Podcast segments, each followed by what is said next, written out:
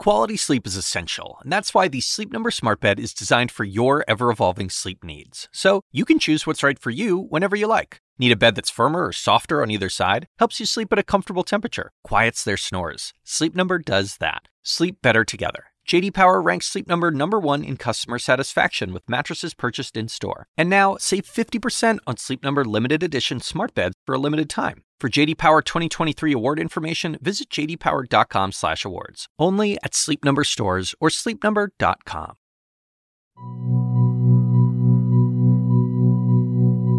I want to tell you about Ibrahim Dahman. He's a producer for CNN. He's been with the network since 2006. And until recently, he had been based in Gaza. After the October 7th Hamas terror attack, Ibrahim realized his home in northern Gaza was no longer safe. Israeli airstrikes were falling right outside. And so, once Israel called on citizens in the north to evacuate south, he gathered up his pregnant wife and two kids, ages 10 and 7, and they hit the road. من الفندق إلى خان يونس وإحنا موجودين في نفس البيت في البداية Once they arrived in Khan Yunis near the border with Egypt, Ibrahim documented the daily struggle to find food, water, and power. At one point, his family had to drink wastewater. أبلغوني أن اسمي سيكون من ضمن القائمة التي سترسل إلى معبر رفح للدخول للجانب المصري. Eventually, the Dahmans learned they were on a list of people to be evacuated into Egypt. After nearly a month living in terror, Ibrahim was given a lifeline and some peace of mind. Well, over the weekend, he got some truly, truly awful news. He learned that at least nine of his relatives who were still in northern Gaza had been killed in a strike on his aunt's house. His childhood home in Gaza City was also obliterated in a separate strike on an adjacent building the very same day. And Ibrahim's story is just one of many in Gaza. No one has been untouched by this war, whether they made it out or not. The Israel Defense Forces have vowed to expand their ground operation to the south of Gaza, and they continue to strike targets in the north at a rapid pace. They bombed an entire street, says Saad. He pulled his brother Muhammad from under the rubble. But his brother Muhammad was dead. So today, we're going to take a look at the situation on the ground in Gaza and if any amount of aid will be enough. In fact, the World Health Organization has warned that more people could die from disease than from bombardment. From CNN, this is Tug of War. I'm David Rind. Larry Madowo is a CNN international correspondent. He's based in Nairobi, but for the past few weeks, he's been in Cairo, Egypt, keeping an eye on the effort to get humanitarian aid into Gaza. I caught up with him on Monday afternoon. Larry, we've talked about how the need for humanitarian aid in Gaza is, you know, absolutely huge. And it was a major condition of the temporary truce between Israel and Hamas that more relief would flow in while hostages come out. Well, now that that truce is over, is aid still making it in? So, David, some aid is making it in, but it's a trickle. It's a tiny percentage of the needs of the people of Gaza. 80% of the population is displaced, according to the UN, and that's about 1.8 million people. So, only 100 trucks have come in since the truce expired. So, mm. that's 100 trucks on Saturday, 100 trucks on Sunday, and we're waiting to see the numbers for today. During the truce, part of the framework for the release of the hostages was that at least 200 trucks could come in with essential humanitarian aid, food, water, medicine, winter weather clothes, because the rainy season is coming um, in, in Gaza. And after the truce expired, initially, the Palestinian Red Crescent said that the, the Israelis had prohibited any aid coming across the Rafah border crossing from Egypt into Gaza it took the intervention of White House officials for the Israelis to allow aid to come back in again, but not nearly at the level that was allowed during the truce. The UN has said that they would need at least 200 aid trucks coming in every day continuously for two months to meet the needs of the people of Gaza. Wow. In fact, the World Health Organization has warned that more people could die from disease than from bombardment if the health infrastructure is not maintained, the food, the water, the fuel they need to just continue operating. And like, I know that international journalists have not been allowed into Gaza outside of the view of the Israel Defense Forces. But do we know like what the scenes are like in Gaza right now? Like what are people dealing with there? We know what's happening in Gaza because we've been seeing people making the cross from Gaza across the Rafah crossing into Egypt.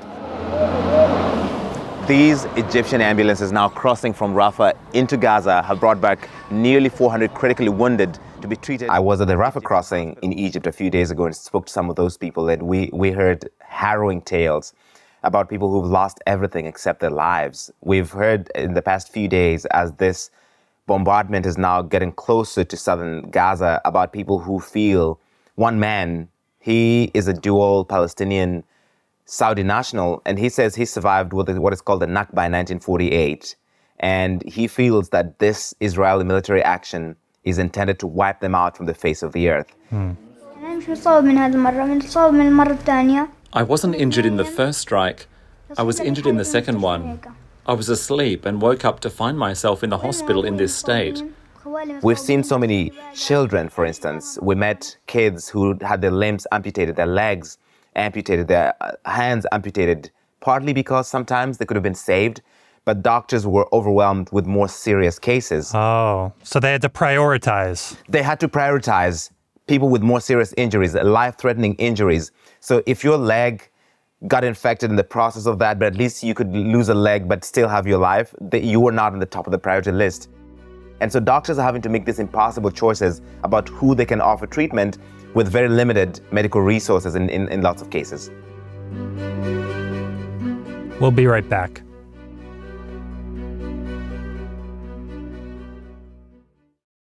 This podcast is supported by Sleep Number.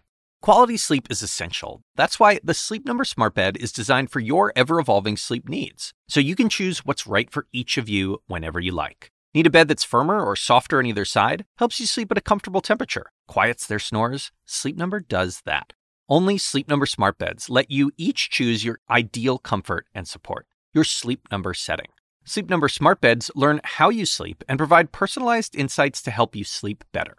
All Sleep Number smart beds feature cooling, pressure relieving comfort layers for soothing sleep throughout the night. Temperature balancing bedding is designed to move heat and moisture away when you're hot. When you're cool, they hold their energy to help warm you. Sleep better together. JD Power ranks Sleep Number number 1 in customer satisfaction with mattresses purchased in-store. And now, save 50% on Sleep Number limited edition smart beds for a limited time. For JD Power 2023 award information, visit jdpower.com/awards. Only at Sleep Number stores or sleepnumber.com. We're back with Tug of War. I'm speaking with CNN's Larry Madowo. We've heard about Egypt's reluctance to take in Palestinian refugees. Is that still the case even after all this death and all this displacement? So the Egyptian attitude to this is twofold. One, Egyptian officials told me that the Rafah crossing has been open 24 7 since October 7. But that is only technically true because nobody can come in and out unless the Egyptians approve, and on the other side, the Israelis allow you to. For instance, the aid coming in has to go through the Nitzana crossing, where the Israelis verify every single item coming through before it's allowed to be offloaded in Gaza. But about the refugees, President Abdel Fattah al Sisi has said that they will not support the forced displacement of Palestinians in the Egyptian view, if they were to allow a huge amount of refugees into Sinai, this is northern Egypt, they will never go back to Gaza. One former Egyptian foreign minister told CNN that the Israelis have a perfect 100% record of never allowing refugees back. Mm. So the Egyptian government's view is that if they were to allow Palestinians fleeing the war in Gaza to come into northern Egypt, they live here now. That's an Egyptian problem. And that would create a, a situation where the Israelis would be constantly attacking northern Egypt, trying to flush out the Hamas or other armed terrorist groups operating there. Mm. So that's why the Egyptians do not allow a huge amount of refugees to come into the country. The way President Sisi describes it is that he will not be a party to erasing Palestine from the face of the earth. Like that displacement would be on their hands. That displacement would be, would be on their hands, and they don't think, the Egyptians, that the Israelis will allow these people to go back in if Egypt were to take them in. And so their alternative that President Sisi of Egypt has said is that while you are trying to flush out Hamas across the Gaza Strip, you should allow people into the Negev desert, which is safe, and you can keep them there until you've finished your operation in the Gaza Strip. The Israelis obviously have not committed to that. Right, right. And I guess I'm wondering, Larry, if this Israeli ground operation pushes further south into Gaza, as Prime Minister Benjamin Netanyahu has promised, what does that mean for the future of the aid effort then? Like, just how much is the clock ticking here? The UN in Gaza today is warning that the humanitarian situation is getting worse by the hour. And this brutal war continues. We are seeing the roads leading south into Rafah on the Gaza Strip filled with cars and donkey carts, people fleeing this bombardment as the world kind of closes in on them. And they don't have any basic necessities no food, no water, no cooking gas, no fuel, no winter weather clothes. As the cold season sets in, they don't know where they're going to go, what they're going to eat. They don't know if they're going to be safe. So, this 100 trucks that's being allowed in is nowhere near enough for the needs of the people, the mass displacement we have seen already, and the mass displacement that will continue to occur as Israel hits more targets across not just the northern Gaza Strip, but now increasingly moving south. One of the most tragic aspects of this Israel Hamas war has been the impact on kids. We saw this heartbreaking video of a Palestinian grandfather who lost his two grandkids he breaks down as he remembers their final evening, how his grandchildren begged him to take them out to play. But he couldn't. Airstrikes were everywhere. And he was hugging his uh, granddaughter, and he said, She was the soul of my soul. Khalid held Reem in his arms for one last time. He hugged her motionless body, opened her eyes, and kissed her goodbye. I was asking her to kiss me like she used to, but she didn't, he says. I used to kiss her on her cheeks, on her nose, and she would giggle. I kissed her, but she wouldn't wake up, he recalls. They shared a birthday, and she was killed just um, a few days before her fourth birthday.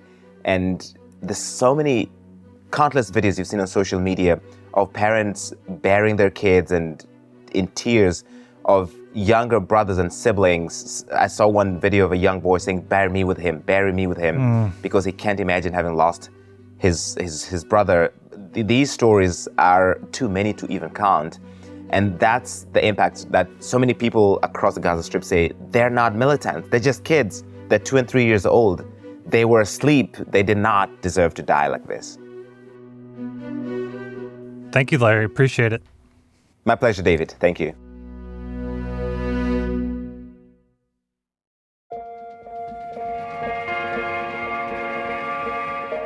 Tug of War is a production of CNN Audio. This episode was produced by Anna Sterla and me, David Rind. Our senior producer is Haley Thomas, Dan Dzula is our technical director, and Steve Lickteig is the executive producer of CNN Audio.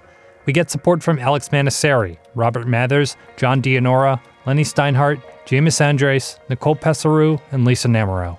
Special thanks to Caroline Patterson, Fabian Muhiri, Lena Wardani, and Katie Hinman. We'll be back on Wednesday. Thanks for listening.